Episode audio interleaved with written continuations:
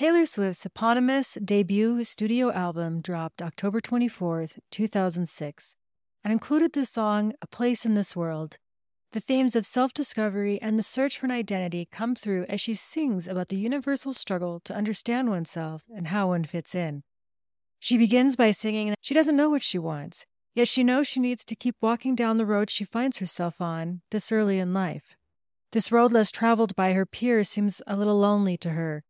Nobody in her friend groups can relate to her experiences. That said, she also knows that other people feel as alone as she does on whatever path they're on, which makes it feel like she, and we, by extension, are a little less alone in our loneliness. The chorus offers words of encouragement along with acceptance and grace for oneself amid the good and the bad. We like that she sings, "I'll be strong, I'll be wrong, oh, but life goes on," as it reflects the necessity of giving oneself that grace because it allows you to continue moving forward. As the message of the chorus concludes, she turns the radio on and sunshine replaces the rain from the first verse. She had indeed moved forward from the doom and gloom, and today is a new day. She can see her path clearly now. This is a song about learning through trial and error and learning to move on from bad days to good days. Every new day brings new possibilities, no matter how the last day ended. Much like the rest of the songs we've gone over in earlier episode, musically, this song maintains that crossover country pop sound. Again, the band, this time driven by an acoustic guitar, seeks to accompany and not overtake the introspective lyrics painting the emotions. We love looking at drop dates, and we'll talk about Taylor choosing the 24th of October 2006 to drop this album at a later date. The remaining songs on the debut album didn't get released to the radio as singles, therefore, the rest of the remaining songs will only focus on the song's length. Because most songs are 3 to 4 minutes in length, we like to focus on the number of seconds more than the minutes. In this case, we have a song that is 3 minutes and 22 seconds. Obviously, we know that later she will write a song all about feeling 22, which we see as 22s or 2 times 11, one of her favorite numbers. Let's move on now to another song, Cold As You, which centers around the pain of a one-sided relationship. This ballad showcases Taylor's ability to craft deeply personal and relatable stories through her music, even at a young age. The song opens with a melancholic melody, setting a tone of introspection and sorrow. Swift's lyrics paint a vivid picture of a relationship where she feels undervalued and her love unreciprocated.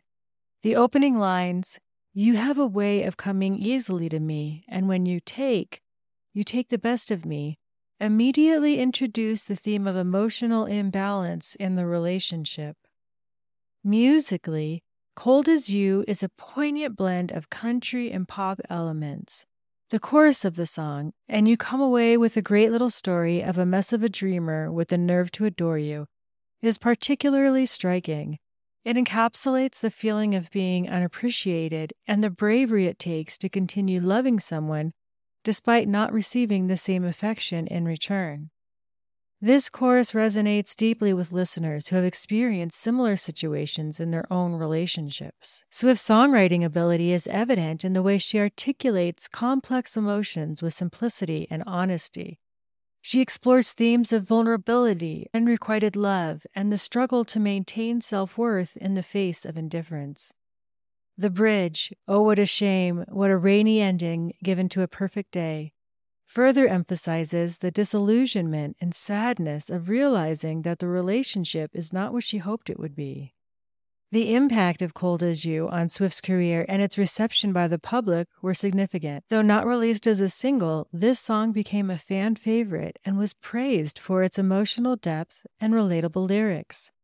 It showcased Swift's abilities to express the intricacies of young love and heartache, cementing her reputation as a songwriter who could connect deeply with her audience. In terms of its legacy, Cold As You is often regarded as one of the standout tracks on Swift's debut album.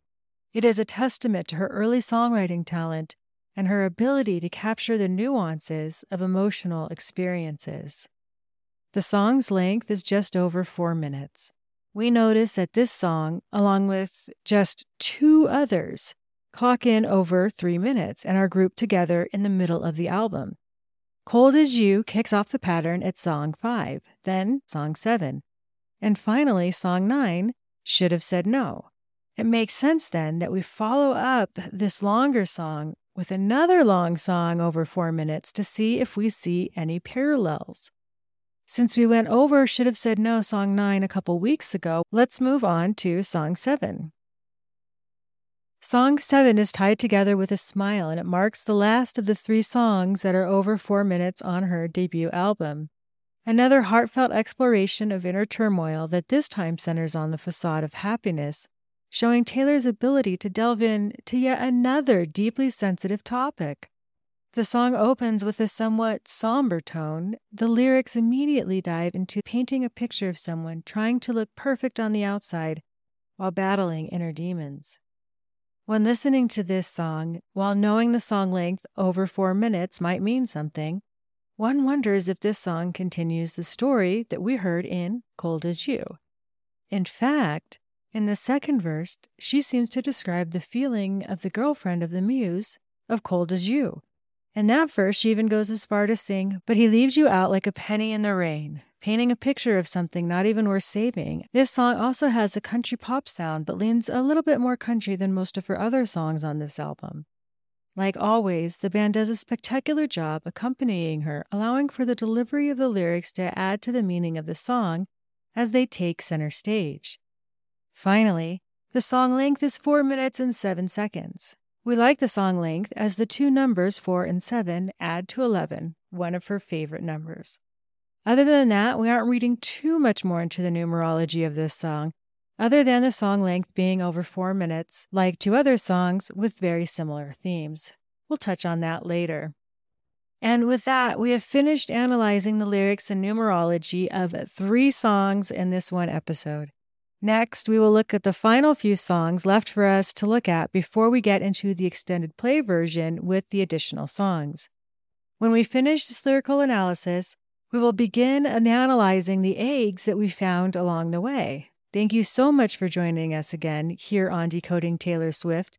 We hope you enjoy this series as much as we enjoy making it.